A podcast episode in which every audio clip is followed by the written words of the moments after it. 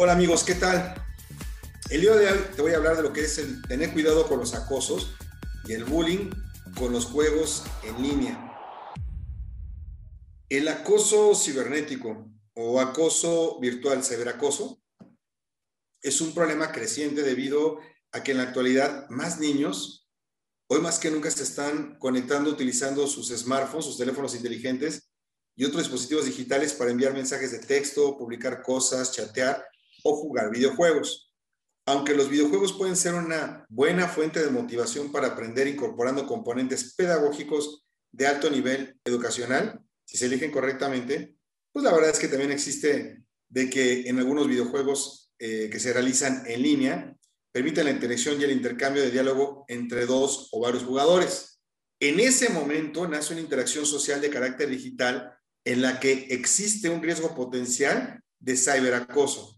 Así tal cual, el internet se convierte en un escenario perfecto para que un niño sea acosado tanto por otros niños que no conoce como por parte de desconocidos.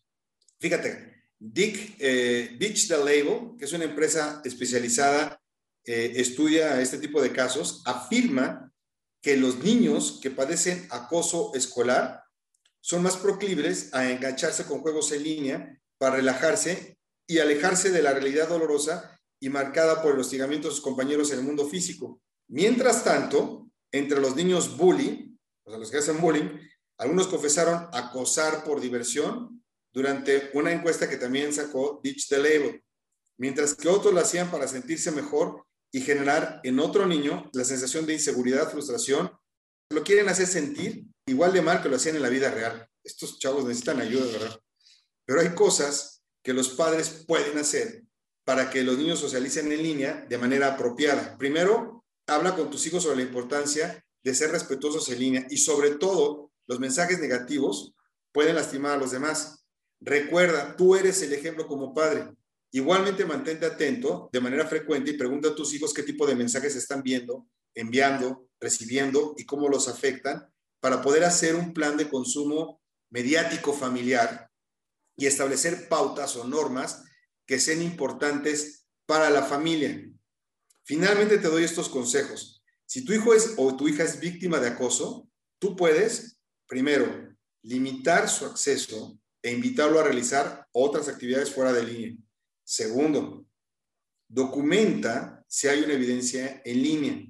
Guarda, captura la pantalla por si fuera necesario denunciar el hecho. Y eso se hace con la policía cibernética. Nunca borres la información de un acoso. Tres, habla con tu hija o con tu hijo sobre la experiencia, escucha y apóyala, apóyalo para manejar mejor la situación.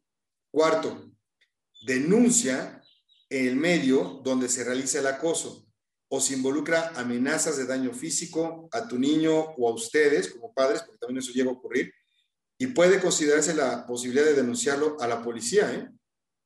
Busca apoyos y recursos que te puedan ayudar a manejar mejor esta situación.